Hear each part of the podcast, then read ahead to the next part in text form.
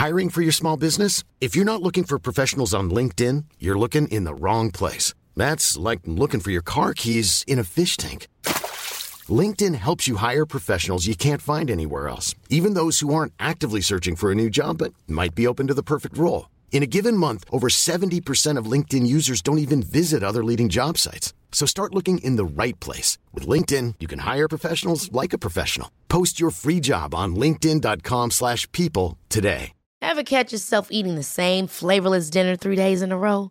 Dreaming of something better? Well, HelloFresh is your guilt-free dream come true, baby. It's me, Keke Palmer.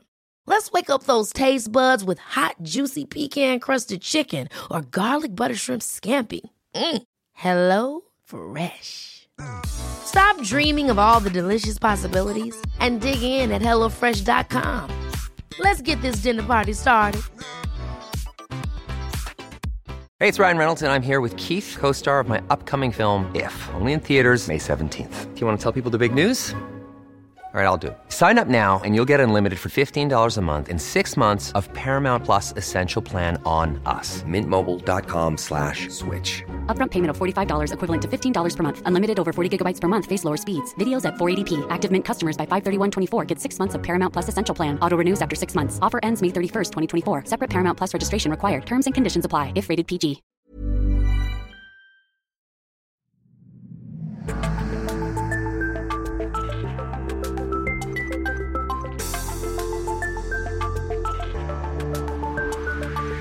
Hey everyone, and welcome to the Boost Your Biology podcast. My name is Lucas, and I'm the founder of Ergogenic Health. Together in this podcast series, we will go underground to explore cutting edge health and human performance insights that you simply cannot search on Google to help you upgrade your existence.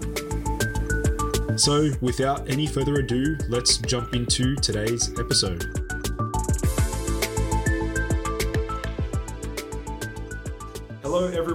Welcome back to the Boost Your Biology podcast.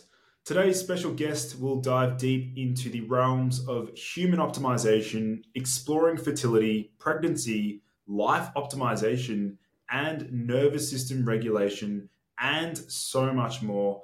Lucy, welcome to the show. Thank you. Thank you so much for having me.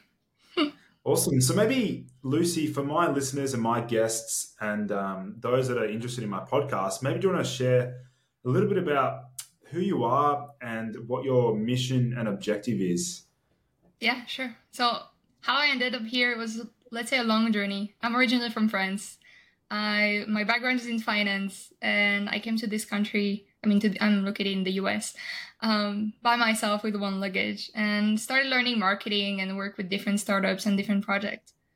Five, six years ago, I met my husband Leo, that people know as Leo and longevity. And when I met him, I was just amazed by the amount of knowledge he had. And I told him, I was like, I can turn you into a business. Like, you should share this with people. Not even in terms of business. I was like, you have too many eh, your knowledge is so eclectic that it must be shared with the world mm. so i had some experience with some clients doing social media marketing developing a brand so that's how it all started and along the way I, I was still working at the time and for a year as you know youtube is uh, ruthless for one year you see no results you make no money it's just constant posting with very little amount of progress but it worked at some point and so I stopped working my job and worked full time with him, doing some research and also editing all the videos. Long story short, for everybody that followed a little bit, uh, we ended up being separated, and then he passed away a few months after, almost. So life have thrown me curveball that I didn't expect. Um, the thing is, it brought me into my path of finding my own purpose.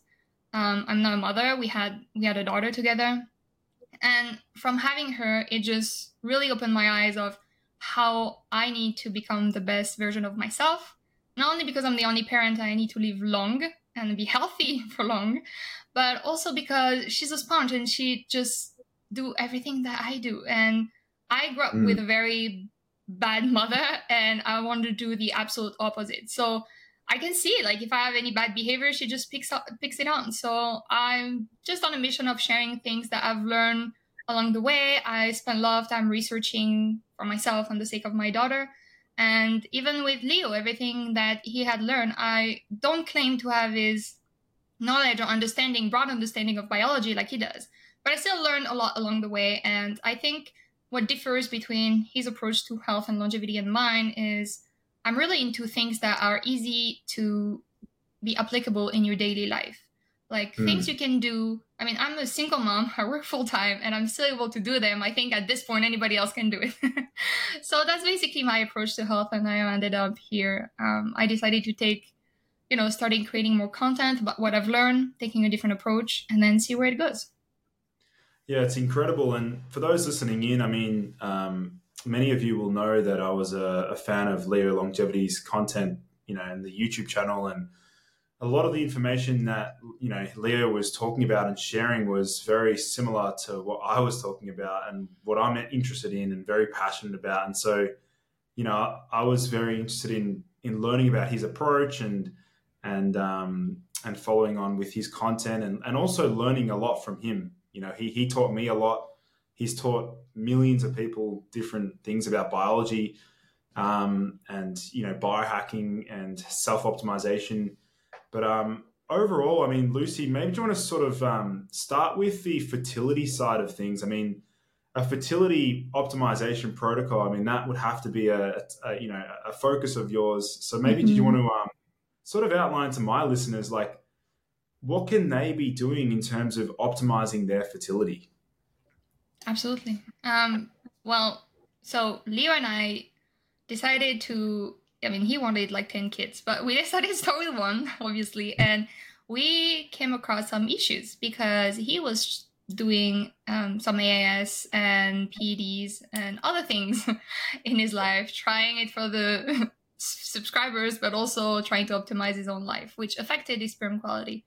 So along the way, like we really went into the deep dive of how to optimize sperm quality and also ovaries quality for women in order to have a child. And in the fitness bodybuilding community, it's an issue that arises quite often. So, first thing first, it's gonna have to be lifestyle. I mean, it just never go around lifestyle. You have to start from the top and like try to remove every toxin you have. Um, often I see people, even in the States, like cooking things in and putting hot food in plastic, like just those microparticles of plastic, just creating so much inflammation in your body which will long term affect your sperm quality. And when I say sperm quality, we're talking about mortality, mobility, and also like the fragment DNA that's on the sperm, which can cause many issues long term to your child. So it's like whatever you do as a man, three months prior you're trying to conceive, just get your health in check because this will affect your child for the rest of their lives. Um, so I mean, I could talk about like many lifestyle changes you can make, but I'm sure you brought it on multiple times in your videos as well. There are many things you can do to try to avoid toxin, and stress is part of it as well. Um, just to reduce your overall body inflammation and overall system. Then you have the vitamins. Go ahead. You're about to say, yeah, you mentioned so obviously Lucy, we know the importance of um, you know avoiding these xenoestrogens, the plastics, the BPA. Mm-hmm. We've seen some newer research indicating that like these um, BPA's and xenoestrogens can actually accumulate in the in the in the fetus. Um, Absolutely. And also lead to transgenerational lowering of oxytocin in the mm-hmm. offspring. Mm-hmm. So, um, yeah. yeah, definitely an important aspect. And even like you know basic things like avoiding you know putting glad wrap or, or plastic wrappings over food. Like people just forget the basic things, but they really do accumulate in the body over time and they can really saturate different tissues, even in the brain. Um, Absolutely. biology. Yeah, definitely. You know those like black cookware that people use all the time? Those are the yeah. most highly toxic cookware you can ever do. Like wood, stainless steel. That's all you have to. That's simple, yeah. but I mean, I cook every day, so that's something for me. It just became natural. Same thing. We don't use uh, plastic bottle, only use like stainless steel my daughter as well because you know if you can avoid it as much as possible obviously you won't be able to get to zero it's that mm. we just have to adapt with the environment that we have but um, from a, what about from like a nutritional perspective i mean um, like is there a certain focus on certain um, food groups, or is it like you know, uh, like uh, mostly meats, animal organ meats, things like that? Like, what are you doing from a nutrition standpoint? So, in terms of helping fertility, you just have to have a balanced diet. But as a woman, when you are pregnant, and when I say you're pregnant, I actually advise any woman that want to get pregnant to start eating and doing things like if they were pregnant at least three months prior. At least if you're trying to conceive, you can never time your pregnancy. But um, organ meat are very important. Um, why? Because they're natural vitamin A, and like I I love to do this, and people find it weird, but this chicken liver pate it's very common in France, but I do the healthy version, meaning that there's no butter in it. It seems easy to cook. You put all your ingredients at once, you blend it, it makes a mousse, it tastes good. And what you want to do is like you don't want to have too much vitamin A, even more so when you're pregnant. So you like you measure it. You take a little bit every day, and that's how you get your vitamins. I try to get as much vitamins and minerals as possible from my diet, but I know it's not possible, so I supplement also with a lot of supplements. Uh, I actually ended up making a spreadsheet for my friends of all the supplements I've taken during pregnancy and all the benefits of it. I made a video recently, and funny enough, there is this longtime follower of Leo that messaged me. He's like, "Hey, my girlfriend's pregnant. I need your help." I'm like, sure. I sent him all the links I have. I also have another spreadsheet with everything I recommend women to buy for themselves, their kids, the hospital, because you, your brain gets messy when you're pregnant. And he's like, my girlfriend refused to take any of the supplements. It's like the doctor never recommended anything except folate. And wow. that, that's how I kind of felt sad because he knew, like, he understands why I've been taking all those supplements and why I think it's important for everyone to do so, but many women don't. And the doctors mm-hmm. actually don't give you any guidelines on that because they're they, they know what they know and they're going on the safe side. Folic acid, of course, is the go-to because it helps um, reduce malformation.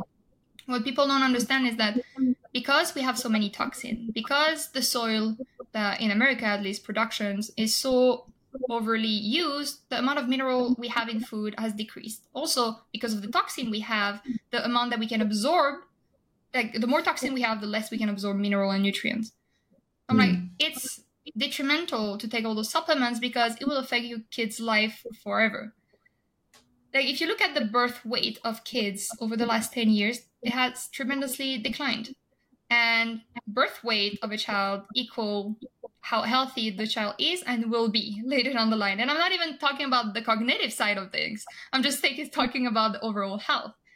So I actually sp- ended up spending over like 30, 40 minutes with this woman. And I also understand what it means to just be pregnant and how all the hormonal changes are. So I was like being very cautious of the way I was talking to her. But I was trying to explain to her that it seems like a lot because there are a lot of supplements. I also highlighted the ones that are the most important, but it actually something you can do directly to affect your child's life forever. And the downside of it are none, almost to none. It's like if you have over supply of, except with vitamin A, but other than that, all the other supplements are very safe. So, yes, it will be time consuming. Yes, it's a bit expensive. And yes, it's annoying to take that many vitamins and supplements, especially when you're feeling nauseous. But gosh, I don't understand why people will be against this. I truly don't well, this is a this is a great topic because um, when I studied naturopathy in school, we always taught always taught to um, minimize the usage of supplements during pregnancy, or like to avoid many of the different ones that you would take if you weren't pregnant. So obviously, in terms of um, you know protocols and supplements in, in particular, I know that like you know iodine and folic acid and or the methylfolate, the advanced form, mm-hmm. uh, is important, but like what other ones are you exploring? Are they different, like um, amino acids? Are they other nutrients? Are they other herbs? Like, what other supplements were you um, looking into? Well, like a lot of antioxidants, um, anything mm. that will also reduce inflammation, but like fish oil. Um, we have like zinc, magnesium. Uh, honestly, have over like I think fifty, but um, NAC as an antioxidant.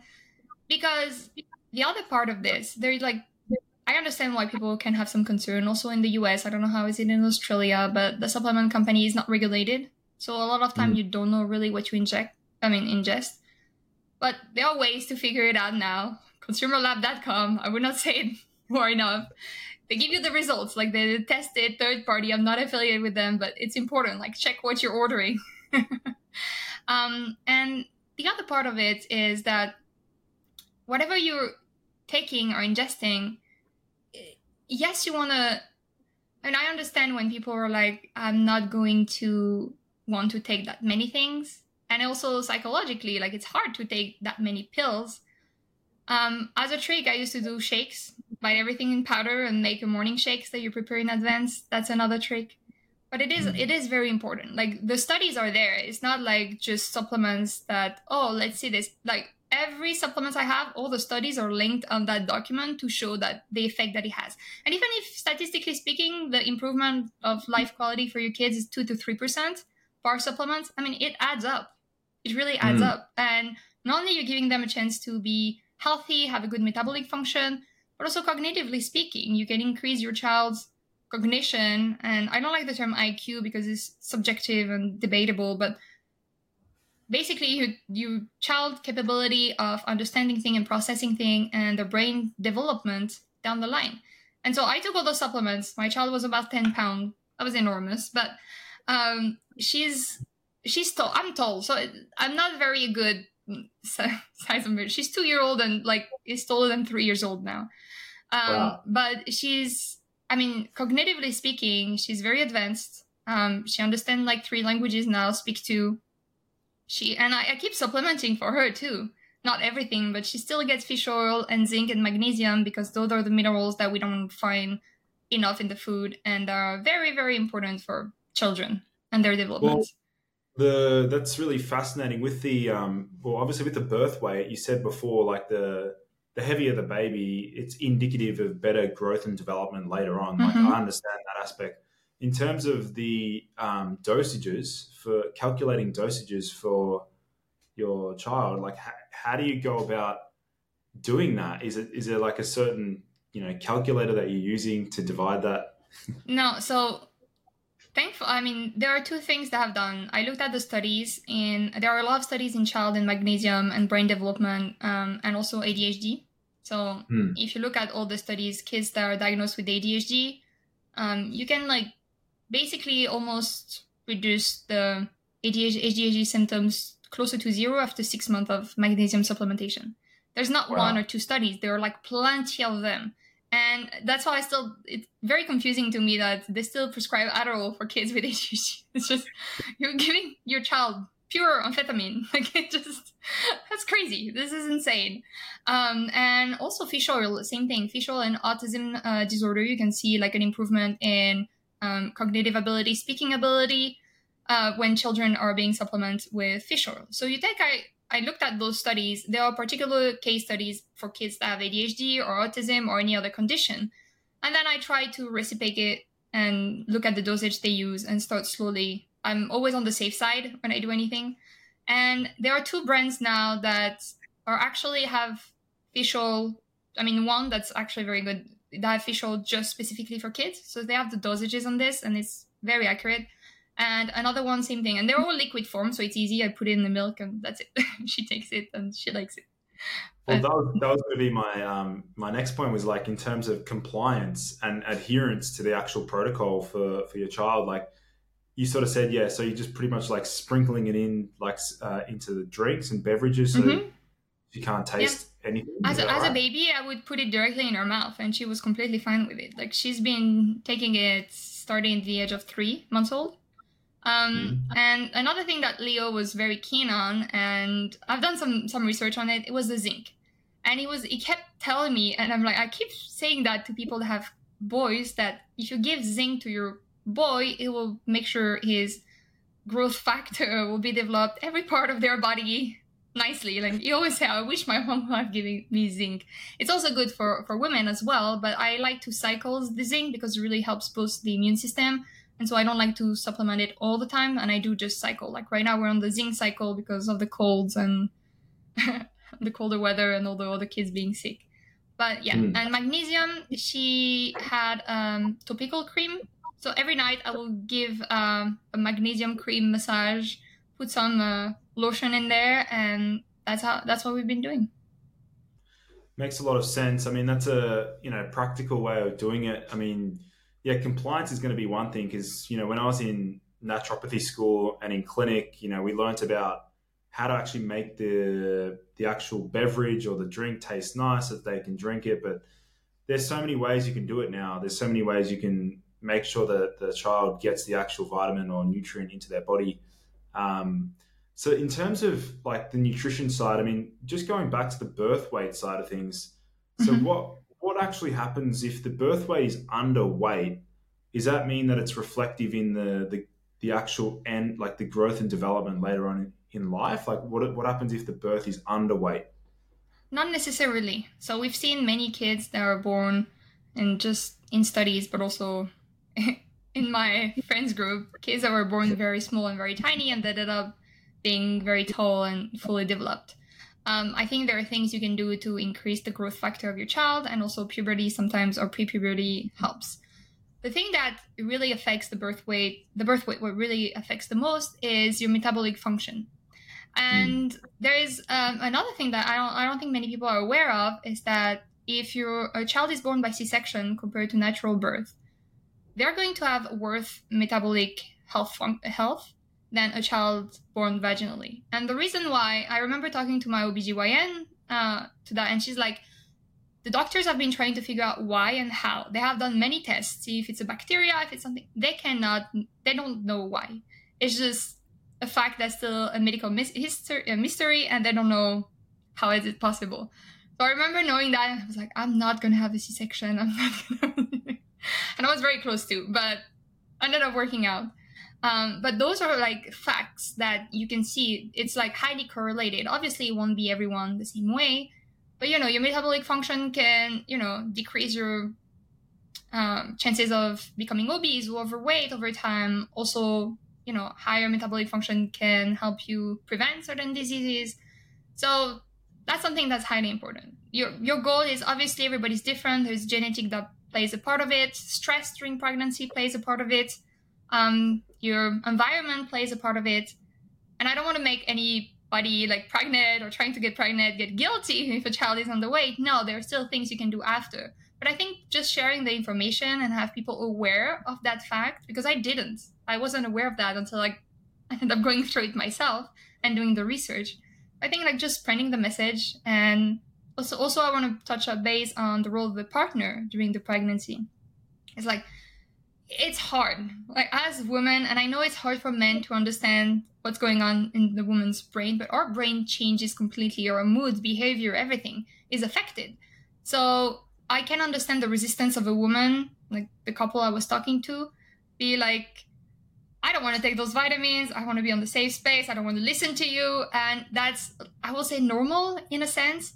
But that's the role of the partner to be supportive, but also help the woman getting all the nutrients she needs, etc. So I, know, I need well, to throw this out there. no, it's a great, it's a great point. I mean, I would also like to look at um, because uh, I know personally that I wasn't um, I wasn't breastfed up until a certain point, and so do you want to sort of talk about the importance of um, some of the nutrients? Because it's funny because one of the nutrients that I know that is present within breast milk is uridine. Uh, mm-hmm. uridine is a, you know a nootropic which I respond you know really well to, and I know a lot of people feel great when they take uridine. Um, do you want to talk about the importance of being breastfed as a child? Yeah, absolutely. Well, I'm, I'm not a doctor. Like, I just want to keep saying that. It's like, I'm just talking from experience and research. Don't listen to me if you want, like, check with your doctor every time. But uh, breastfeeding is actually very important because of the colostrum, like the first at least couple days. Um, it has so many fats essential for the baby, but also it act- will actually boost their um, immune system, development system in order to take all the nutrients they need. And breastfeeding is actually great for a child um, there's this stigma in the US that like past certain age a child should not be breastfed. It's actually not true. Like if you look historically speaking, child kids have been breastfed up to like four or five years old, um, like on and on. So the for me, the longer if I could have keep breastfeeding, I would have. Unfortunately, I just stopped producing any milk. Um, so uh, she stopped when she was one but there are many health benefits and also like keeping the kids from getting sick getting any disease because actually the immune system the immune response is transferred through the breast milk. So it actually will help your child not develop any disease. At least for the first year, we want to try to be careful as much as possible because it can have long term impact. Because their immune system is so new. Uh, I'm curious to know a little bit about the um, the impact on the microbiome. Um, there's a few different theories around the like exposure to like dirt and worrying about hygiene for the for the child. I mean, has that sort of have you looked into into that at all, like in terms of? I did a little bit because uh, Leo was OCD and hypochondriac, and I was in the other spectrum. Like I'm not like I think she needs to build her immune system. So we had debates and uh, we were looking into it. We also have dogs and pets. So I think the first six months, that's when you have to be extremely careful. I would say the first three, extremely careful, and then six, careful. And after that, that's when you can start having them exposed um, for them to build their immune system, the microbiome, etc. Um, you have to be careful to an extent. Don't let them eat anything. But I know that because of my parenting style, I'm trying to build, not a build, but I'm trying to guide my child to be as curious as possible and to try mm. to tell her no or like, don't do that, be careful as much as I can, possibly can. It's like I try all the techniques, but like, hey, what do you think you're doing now? Do you think really you can eat this? But you know, the five second rules works for me. if something drops, I take it immediately. But I started really being more relaxed about what she was touching and the pathogens, like after she was one. Before one, I was still very careful because there are many things they're not able to process. Like that's why we don't give honey to a kid until they're one years old because they have some bacteria that they cannot process in their stomach. So we don't know the extent of bacteria that they can or cannot process. So I tread carefully and was careful for the first year of her life and now like she's two years and five months and i'm like go ahead just go explore we're good she have a strong yeah. immune system so what about in terms of i mean this will be you know somewhat controversial is like related to the birth control and different forms of um, contraception i mean from your you know research or you know maybe you got friends that, that have used them things like that do you want to sort of elaborate on the potential consequences or the impact that can have on, you know, the, your overall health in general and, and how that can potentially impact the, the fetus.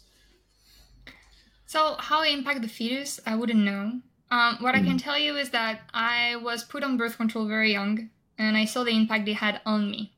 I also mm. had switched birth control from when I was in France to when I was here, and I also felt a huge difference because in France it's um, mostly estrogen dominant kind of birth control. In the US, is mostly progesterone dominant birth control. I, I, was going crazy here. I took it for like two years. And I'm done. Like this is that's it. So I, I stopped being on birth control from like 22 years old. Like it's been 10 years, and I don't regret it. Um, there are also like two good books on female hormones that I've read, and to understand how a hormonal cycle works. And after reading them, to be honest, I'm a bit against birth control, at least like hormone birth control, hormonal birth control. Um, the copper and uh, copper IUD, I think it can create some damage, but every woman have different cycle and different response. For me, progesterone drives me crazy. I can't deal with it. It changes my mood, my behavior. And if you look at some of the studies that are actually very interesting, and, and Leo made a video on it as well, was that a woman on birth control will have a different taste in men or a different approach to life and risks and things that she would do. And it's the same things that we have when we're on different cycle. Based on our cycle, we will go and be attracted to different kind of men because we're looking for different things. If you think about the biology itself, it makes sense. Like we need to reproduce and then like so we look for the more potent masculine men when we're ovulating. And then on the other the other time we need security, so we look for the more stable men. So keep that in mind. It's just it removes one of the phase uh, when you're on birth control. So I feel like it's going against biology. Again, I know some women needs it. I feel like now we have enough device and knowledge to kind of know when you're ovulating or not, to be careful during those time. That's just my own opinion. In terms of the impact on the fetus, uh, one can only speculate. I mean, there probably research on this, but the fact that your hormones are not in check it could be have you know um, impact of how your ov- ov- ovule gets to term when you ovulate. So recently on the Uberman podcast, I learned something very interesting that you know, the amount of ovule a woman is born with, it's set. So basically, you when you're born, you're born with your set of ovule, and every month you're to release some, and we don't know the amount, but I thought that, for example, when they do, when you give your ovocyte to somebody, you know, they stimulate the ovule. I thought it was stimulating the amount that we will release, but no, it just stimulates the ovule that we release itself in order for them to grow. So, to, for them to get to maturity and be able to be um, become a fetus. So, I believe that if your hormonal level are not in check, like the quality of your ovule is not going to be as good. So, I don't think it will impact the child, but I think it will impact your ability to have a child and to get pregnant. Mm. No, it's really, really fascinating stuff. I mean, a lot of that stuff is, um, in particular, we learnt about different um, contraceptive methods. And yeah, pretty much in summary, I understood that none of those forms of birth control are really that safe at all. A lot of them have a lot of, you know, nasty side effects for, mm-hmm. for the woman using them. Um, but overall, I think it's um, you know crucial we get this information out there and you know help help spread the word in terms of what women can do to optimize their fertility. Um, so if we sort of go back to that, you know, fertility optimization protocols. I mean, you sort of said it's best to, you know, th- even three months out start preparing. Um, what are some of the some of the other approaches and strategies you, you sort of utilize? Were there any um, pharmaceutical, you know, medications or drugs that you implemented into your regime to to optimize that? Sort of um, expand upon that.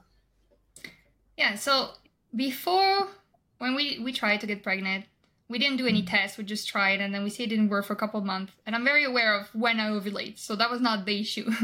um, so we both did things separately because we didn't know if the issue was coming from me or from him. So myself, like we kept our regimen of eating healthy, regular exercise. Um, we both took um, high dose of fish oil and NAC. I mean, any and different kind of antioxidants. Uh, CoQ10 for him because it really helps improve the sperm quality as well. And then he did a round of um, FSH, which was like yeah. two or three times a week. Uh, I won't give the dosage. I'm not a doctor. Check with your doctor you can find the information online. Uh, and then if you look at the fertility clinic protocol, they usually wait for, um, sorry, HCG to, to have effects, and then they add uh, FSH. But he did the combination of both immediately to improve the sperm quality. And sperm get it takes 90 days uh, for it to regenerate. And you want to have the highest quality of sperm, but also the less fragmented DNA in it as well. So three months in advance, that's what it is. And for me, I did the same thing, but I, I mean, I didn't take a HCG or FSH, but I did take Clomid. I did it for two months because also I had hopes to have twins. Uh, so I'm like, it will help. That was so bad. The side effect of Clomid were awful mentally. It, it really drove me. It, my anxiety was to the roof. I felt like I was becoming crazy. I couldn't control my thoughts. I was like, I'm being stressed. So I was like, do I want to improve my quality or do I want to not be stressed? I choose not to be stressed. And after that, we mm-hmm. found out that it was because of his steroid use that the quality was not optimal. So we waited another three months and then after that, it worked. And I, I went off. I was just keeping my supplementation and lifestyle and my stress level low. wow. And we we're able to do it. Yeah, it's fascinating with the um, with the Clomid. I've heard about some other, I mean, that can obviously be used in men as well for fertility yeah. enhancement in clomiphene. Um, but yeah, I could imagine like anytime, I mean, I've personally experimented with a few different like, you know, um, like PEDs and different supplements and hormones, things like that. I've utilized like pregnenolone, which is a mm-hmm. Precursor, and yeah. that one there gave me the same side effects. I felt like I was going a bit crazy. Um, I don't know how I was managing my estrogen, but it was it was a little bit too much. And that's when I realized like these hormones, if you slightly change them, you will feel the impact. You will feel yeah. the effects dramatically, you know?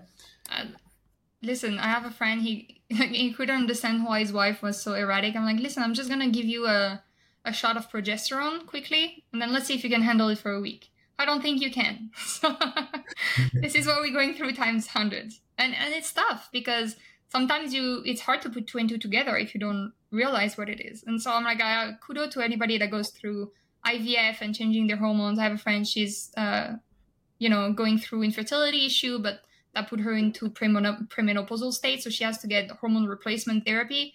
And I see how much it affects her psyche on top of everything else, her overall health. So it's like it's mm. you have to be very careful in terms of you know to women if your periods are not you know coming every month at the same time that means there is an issue. Go check your hormones hormones level. It's important for so many things. Estrogen is you know protects your brain. Progesterone can drive you nuts and change your the way you make decisions and you see life. Just it, it's better to be safe than sorry and those are easy tests to do and easy to figure it out i mean easy ish hmm. what about in terms of um, i mean a really important aspect of health optimization has to be the nervous system and you know a lot of my lecturers at university used to say like always start with the nervous system and then focus on different you know different organs and different systems, different body parts. So maybe do you want to sort of talk about and elaborate on like you know your healing journey in terms of nervous system and you, I mean you've been through an enormous amount of stress in the last year with um, you know uh, many different things in your life.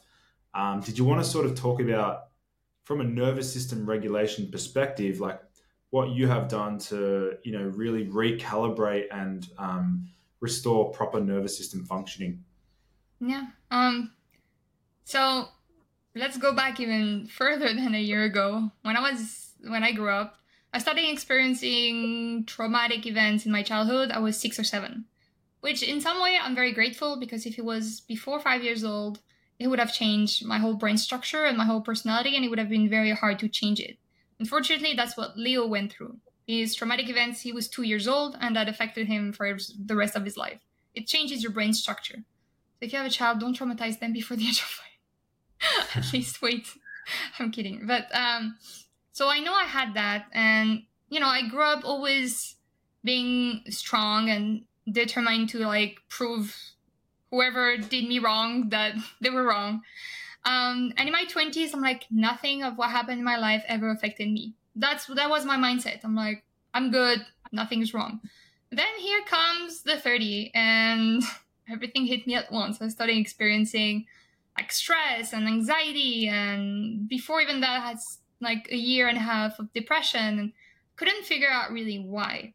And I was the kind of person that if I plan on doing something, I have plan A, B, C, D, E up to Z, Z until for everything that could go wrong.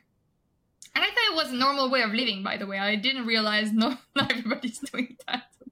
I'm like, this is just normal. It's just what we do. Plan things in case it, go, it goes wrong.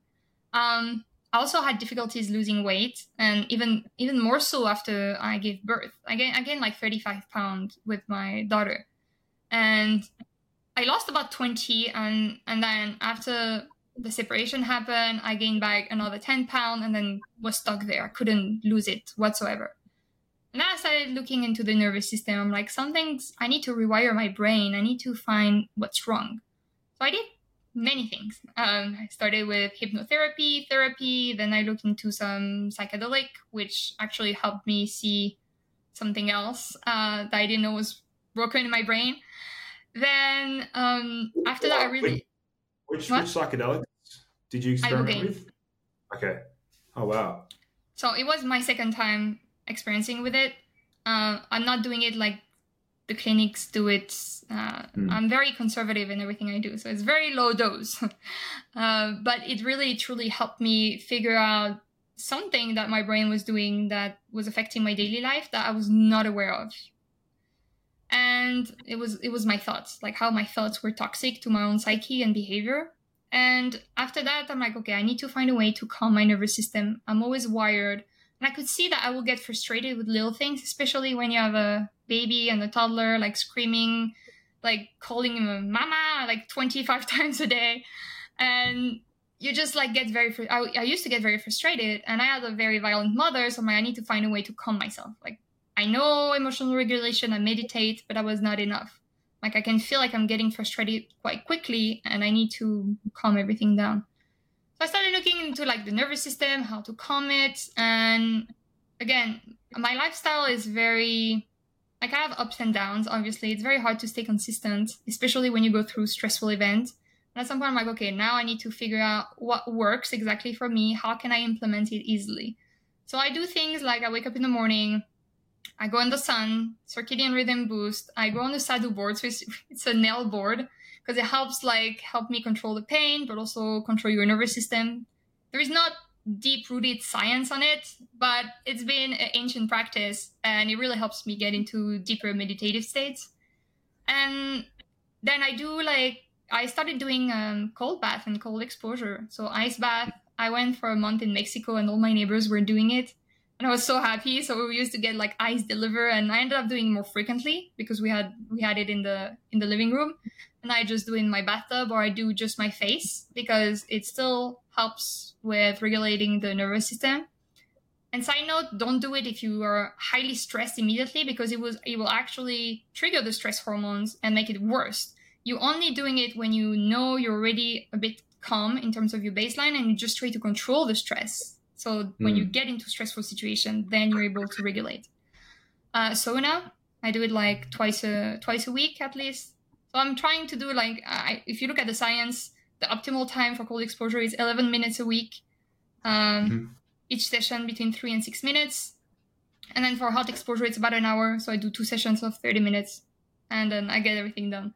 So I was doing that. And then I ended up looking into um, how to basically trigger the vagus nerve. Um, not trigger it, but calm the vagus nerve. I looked at some research of like electrical pulses going into the ear to go through the, the nervous system to calm it down. And then the company and I didn't even know this was a device. I actually built one with a friend of mine. a oh, random wow. one. Like, we just he was an electrical engineer. I was like, let's figure this out. And he had some brain issues. Well, so we did that, and I didn't know a company was doing it because if you look at the science of like the vagus nerve, it was just a logic things for us to do. The company contacted me and they're like, hey, do you want to try our device? And when I looked at it, it was like, yes, absolutely, because mine is probably not safe and not optimal.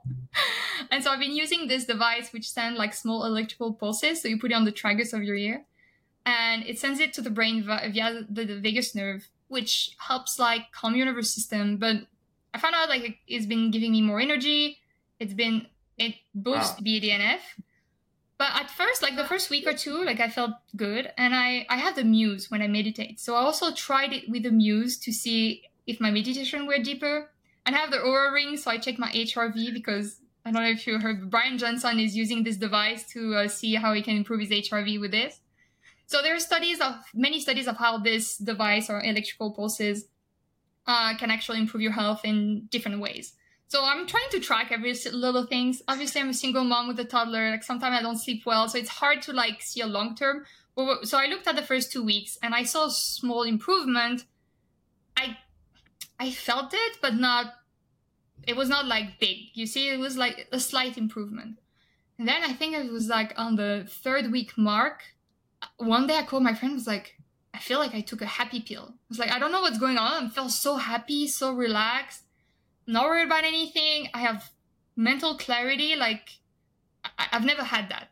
Like, is this how people live all the time? Did and you see now, an, an increase in your heart rate variability as well on that yes. third week? Yes. So. Yes, but simultaneously, so what happened is like on the third week, I also did my uh, quarterly five day water fast. So. Surprisingly, though I was looking at that. I felt I've never felt so good doing a water fast than this time. And the only thing that changed was the Nurosym. And I, so not only the fast was easy, but like easy, like I didn't have to struggle. Uh, but on top of that, for the, usually at day four or five, I have a very hard time of working for long hours. I did like an eight hour work. Day That's four, crazy. day five, like, I feel like I felt like superhuman because the when you don't have food, the mental clarity gets better, but you also get foggy because you're missing nutrients. This time I'm like mental clarity, superpower, work like if I have taken modafinil. Like seriously, it was crazy. Nothing could like uh, it just did so much work, and I'm like, wow, this is this is very interesting. Then I end up, you know, ending my fast, and I keep using the Nurosym. Now it's gonna be a month, and I really like feel amazing, like more confident, more clear, more energy it's like I wake up without an alarm, which I had a hard time doing before. It's like things are getting better. So now my next step is I'm going to check and stop it now for a month and see how long the result lasts. And I'm actually going to give the device to a friend of mine that's struggling with high anxiety and depression and see how it affects her. Because I was not, I was a bit anxious, but not too bad. And her case is bad. So, and she doesn't, she takes some supplements and vitamins, but she doesn't have the best lifestyle because of her work.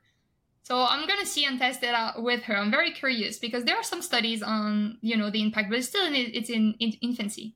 They had done studies on like the effect of uh, chronic fatigue from long COVID um, mm. for people with other disease. I mean, it, it's actually incredible. But I, it's it's funny how, how I didn't realize my nervous system was affecting me so much before, and I feel like it's just light bulb.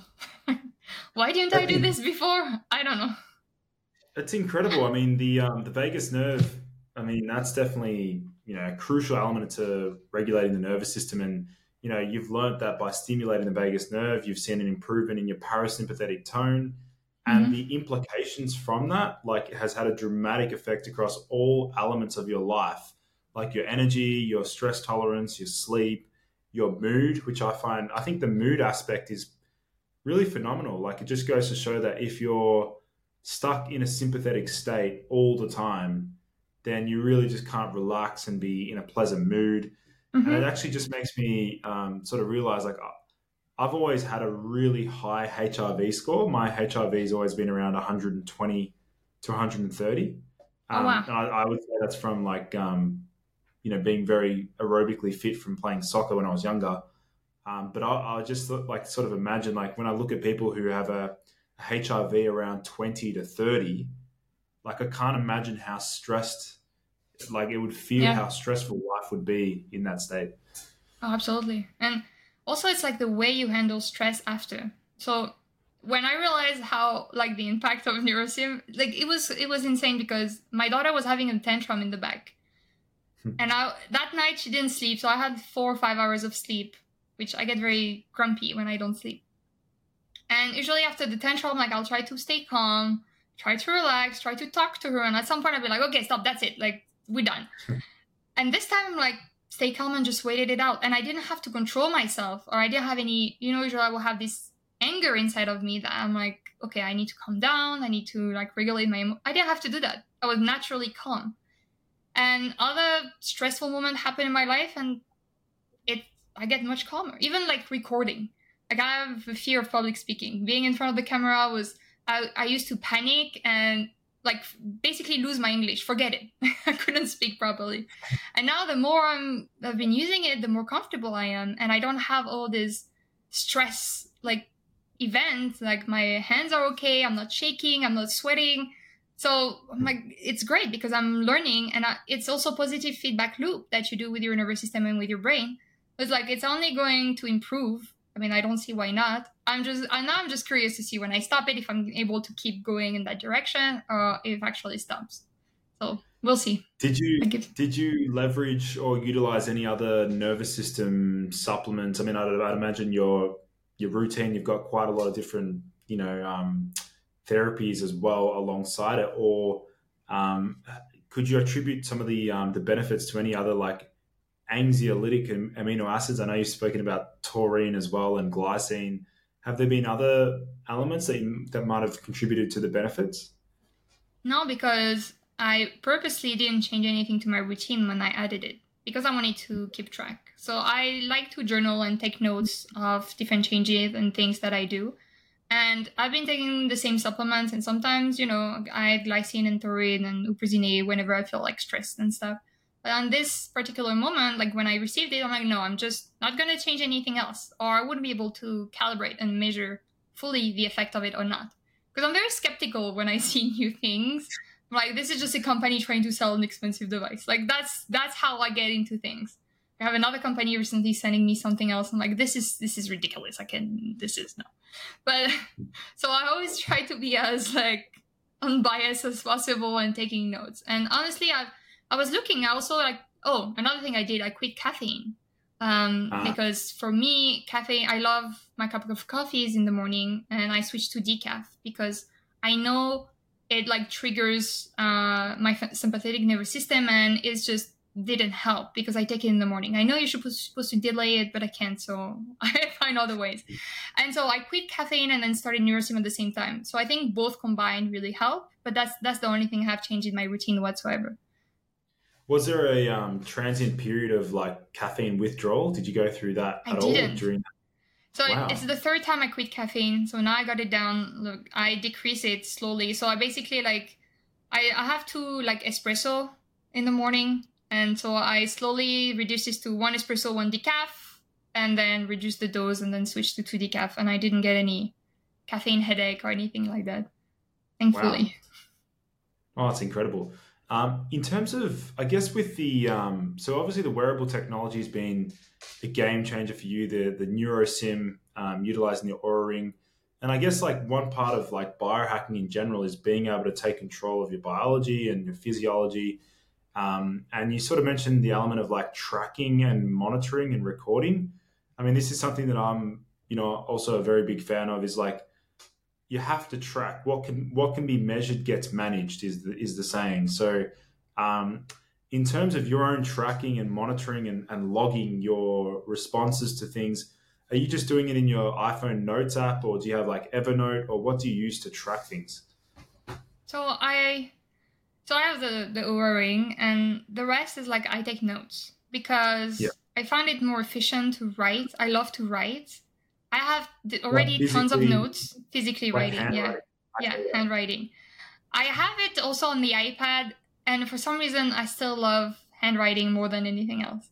So I have a book, and every night I put down like how I felt, if I did anything new, etc. So then I can go back and track. It's not the most efficient way, especially when then you want to convert it to uh, a document, but that's fine. I, I feel like it, it helps me have a better view of things somehow. And in terms of tracking, there is one thing I realize is the addiction of tracking. I don't know if you experience that too. It's like yeah. sometimes I'll be like looking, I'm like, did I do my steps? Did I do my exercise today? Let me check my Oura ring and I caught myself doing this like recently, and I'm like, I really, I'm reading a book about dopamine right now, and uh, now I'm like, oh, I need to stop doing those things that triggers my dopamine so much because even if it's for my health, like the brain can find a thousand excuses to do something, but at least delaying it. So now I'm only, I put my Oura ring on the airplane mode and I plug it in once a day. So like that also I don't have the EMF on my finger all the time. And I just check the data once a day and that's it. So that has been mm. my routine. But I, I love data. You know, it's just I think I, I, work in marketing. That's all I do is like creating things and then looking at the data. Did this work? Did this didn't work? We wouldn't be able to do anything. It's just having overly too much data sometimes can be bad also. But I don't know. Right now, I just uh, send everything to Viome. I don't know if you know. I'm checking my DNA yeah. age. I'm checking my cellular age. I'm checking everything. My guts and I'm actually very interesting to see because I'm going to start a new protocol for like three months. Mm. And I want to see like the before and after and see how really it impacted and how much it impacted. So in that case, having data is very useful. It's just, I wish, not I wish, but sometimes I get a bit too obsessive with the data. Oh yeah, no, I definitely, definitely agree there. I mean, it's a it's a fine balance between like, you know, spending time looking at that data versus just being like, all right, it's all good. I can detach from it. Like I can live my life. Because I mean, I, I, when I went to naturopathy school, like we, I mean, I was pretty much surrounded by other like hyper hypochondriacs. So everyone's like hyper focused on their health. And then I, I think it was like third or fourth year of my studies, I was like, you know what? I'm going to fully detach from this completely and remove myself and learn how to just enjoy life and just go with the flow a bit more and just enjoy you know, being present, not so hyper fixated on my health and things like that. And then that's when my health actually improved was when, mm-hmm. I, when I pulled away a little bit, like, okay, it's just too far. And then everything else fell into place. But, um, what about That's... in terms of? I mean, you sort of mentioned there with the with the genetics side of things and, and personalization of health. I mean, I would fully agree that the the future of medicine is really about hyper personalized protocols based upon your genetic data. So curious to know like what you've been exploring in, in, in this realm of um, you know genetics and personalization. So I actually just had a very good and uh, very interesting experience this summer. So Leo used to do a personalized genetic analysis to people and give them recommendation. Um, he was doing it manually, and I ended up working for like two years on the program, gra- grabbing all the data, all the results, and putting in the program. Can't publicize it because legally I'm not allowed to because you can give people advice based on their DNA unless you're FDA approved. If 23andMe is not doing it, there's a reason. So I can't do it, at least in the US. So I'm looking to see if I can do it in other countries. That's something I'm exploring. But so your DNA can teach you a lot about yourself and how you respond. I really like it. So right now I have the program just for myself, basically. It's up and running, but I check my DNA in terms of my brain and my daughters as well. Took the raw data from 23andMe and really really shows that how different receptors in your brain works, like how your dopamine, serotonin, like anything that if you have good production of it or you because this is highly influenced by your genetic code. So, for mm. example, for my daughter, I know that unfortunately she has one of the most, like, the most addiction genes I've ever seen in anyone. I've looked at their DNA. So it's like, this is impressive. So I know I have something to do for it. Like, I'm aware that she's prone to addictive behavior. So I need to watch out for this and also teaching her emotional regulation so she doesn't use any substance to regulate herself that she could get addicted to. So I think it's good to have an understanding of your genetic code and what you're prone to so you can make decision based on that however you don't make all your decision based on that um, let me give you an example uh, so this summer i was offered uh, a job as a ceo of a genetic analysis company that analyze your uh, genetics and send you personalized supplements so for the first month, I I was like, I need to do my research. I need to look into your product. They already la- they already they were a fully launched company. So I get into the details of it, and I went back to the person that hired me and I'm like, listen, I can't be CEO of this. Your product is not it's not accurate. It's not working. It's just you missing so much data of a person to be able to give them a recommendation. Like you don't have a questionnaire based on their life. You don't have their blood test. You don't have like there are many things you're missing. I was like, this is not something I believe in. I can't, I can't do this unless you want to change. And they wanted to do something different. So I'm like, I'm, I'm out. I can't do this. So I think you have to be careful in terms of all those companies giving you highly advice on what you should eat, what not. I know I did, not, for example, look into what I should be eating or not based on my DNA. And funny enough, some of it were related to where I grew up for example, in France, we eat a lot of cheese and bread, but I'm still supposed to be lactose intolerant as an adult. And I have seen and I know that when I go to France and eat as much cheese as I want, I have no issue. When I do it the same here in the US, I have a lot of health issue. So it's like you have to also take in consideration the broader aspect of it and not just follow what your DNA says whatsoever. Also, is genetic markers of different influence based on your lifestyle, environment, stress, and then you also have the epigenetics that comes into play. So you have to take everything with a grain of salt. I think it's good data, but that's not the only data you should rely on and have a broader understanding of I mean, you know who you are as a person, you know what kind of lifestyle you lead, you can get blood tests to know where you are in life, and then take DNA as another data point and then make adjustments in your daily life to just optimize it. Like you said earlier is that sometimes we focus too much i mean the biohacking community and i don't like the term biohacking because to me that means they're trying to get shortcuts to do something. And oftentimes they do. Oftentimes they want medication to solve their problem but don't want to do the work or don't want to wait. So i prefer the term life optimization. And and the biohacker they love to give like oh you should do those 35 things a day. And I'm like it's not realistic. We cannot we don't have all the time in the world. Like not everybody has the time to do things. So that's really something i'm passionate about is like really telling people and showing them the way i'm doing it that just take was optimizing it the most and try to avoid the things that are bad for you the most. Obviously everything is about balance. You're not gonna just mm. not i don't like to eat out but once in a while i'll go out and eat because i know the restaurant what they put in their food i don't want that. But you know it's again it's all about balance. It's not you're trying to live. You're not trying to be like Brian Johnson because we can't we don't have his time and his money. But you want to try still to do everything you can to live longer and healthy yeah i mean i can totally totally resonate with that i mean there's like a you know fine balance between going too extreme with your approach versus like more of a conservative or you know being being um, being kind and nice to yourself, like not being mm-hmm.